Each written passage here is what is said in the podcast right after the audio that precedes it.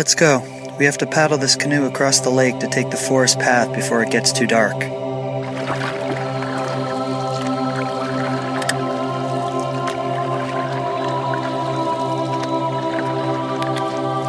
map I was given says we have to walk away from town, deeper into the woods to meet up with them.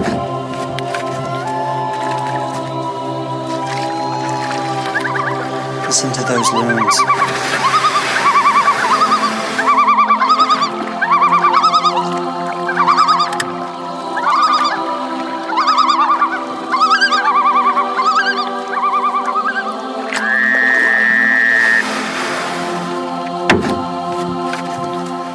Try not to hit the paddle against the canoe like that. Paddle firmly but under control. There's the path. Stop here. Just leave the canoe this way.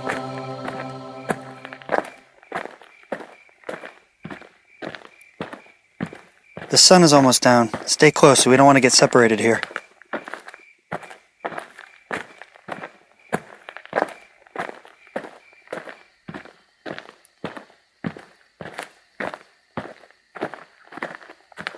See that flickering light ahead? Looks like a campfire. No one's here. Let's just sit.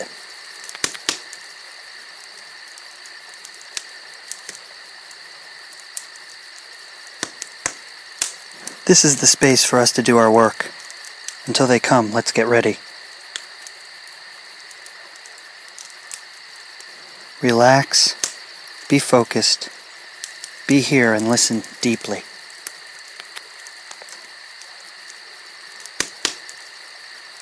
In a faraway country, now lost in the midst of time, there lived an old king and queen. Their son, a young prince, though proficient in matters of war and clever enough in the affairs of state, showed little interest in the responsibilities that would one day come his way. As the king was old and his health failing, the queen was increasingly worried about her son and the way he conducted his life. Not knowing what to do, she visited a sorcerer and explained her concerns. The sorcerer listened in silence and then asked, What does he like most of all? Horses, said the queen. He's passionate about horses. They are all he really cares about.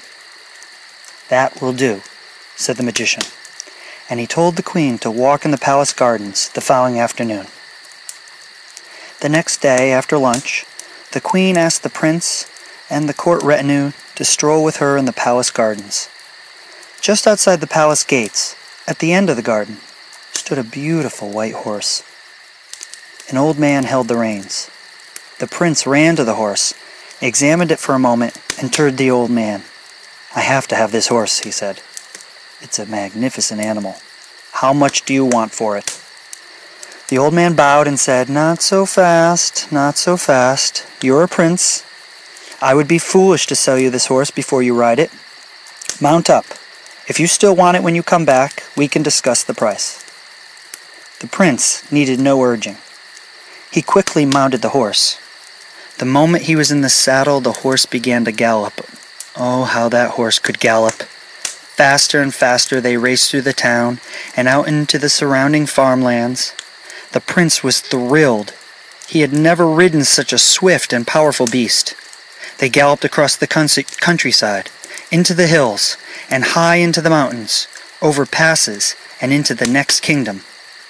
The horse never tired. They galloped far beyond any villages and towns, into regions the prince didn't know. Finally, as the sun began to set, the horse slowed to a walk and stopped in the middle of a deep forest. The prince looked around. He had no idea where he was. He dismounted and led the horse along the path. Evening was coming, and the prince was a little worried. But he saw a light in the distance and went toward it. The light came from a small cottage. He knocked on the door, and a beautiful young woman opened it. The prince explained his plight, but she had never heard of his kingdom. Still, night had fallen, so she invited the prince in and introduced him to her father, an old man who still worked as a woodcutter. The prince stayed the night and set out the next morning to find his way home. He traveled as far as he could and asked every person he met about his home kingdom, but no one knew anything about it or how to help him find his way home. Each night the prince returned to the woodcutter and his daughter. Eventually, he began to help the old man with his work.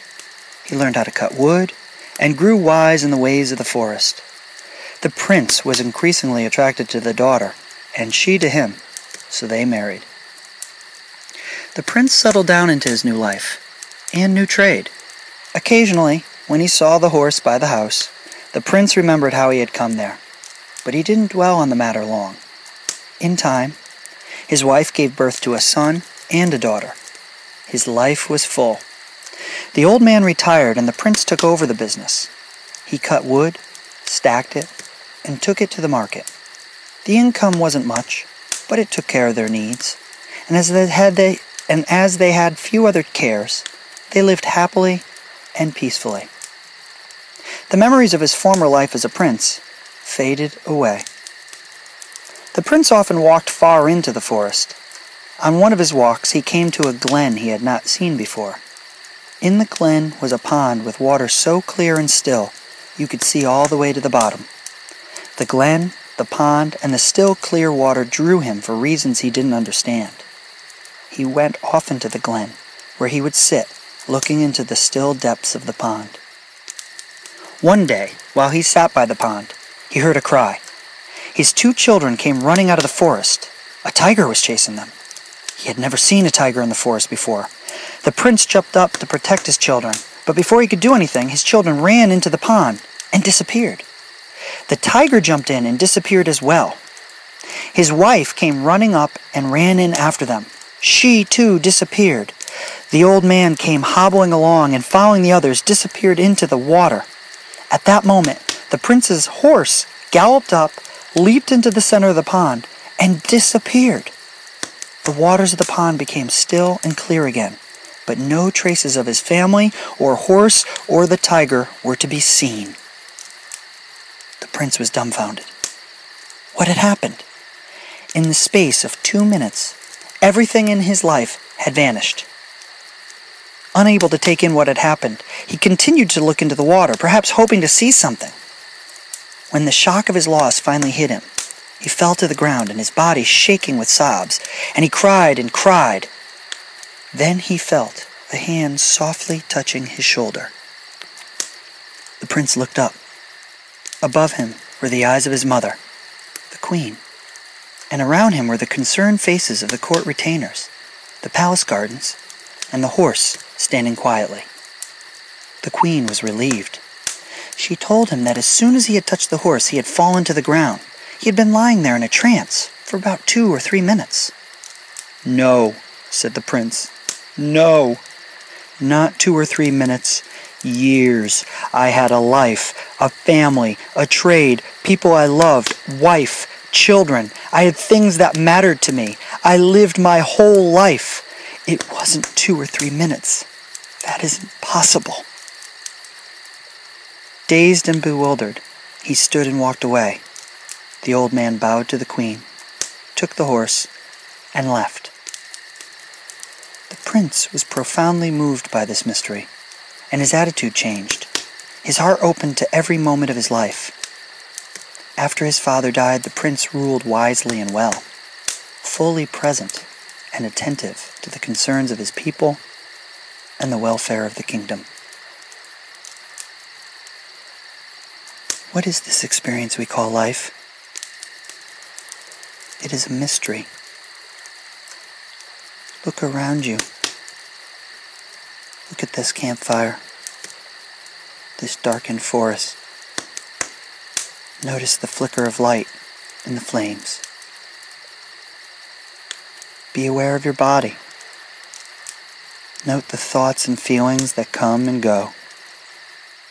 Life is just this what we experience in each moment.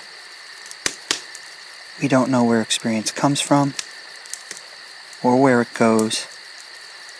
We don't know how we come to be here or what is going to happen after we die. We live and are aware. We experience thoughts, emotions, sensations. That's all we really know. Life is a mystery, as the prince learned from his experience. All of us have felt this mystery.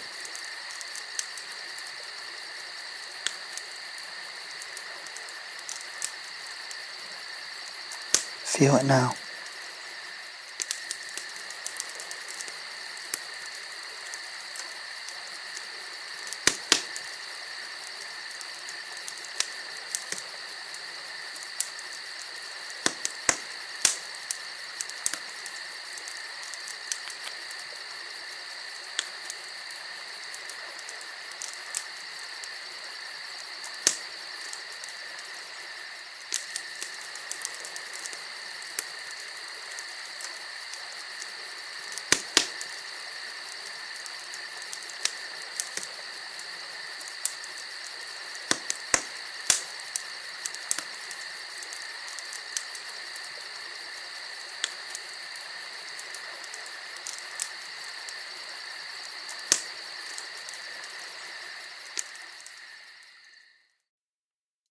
Thank you for participating in this episode of Methods. For more information, visit us at methodspodcast.com or on social media at Methods Podcast. If you'd like to support what we're doing, you can donate to us on patreon.com slash methods. Until next time.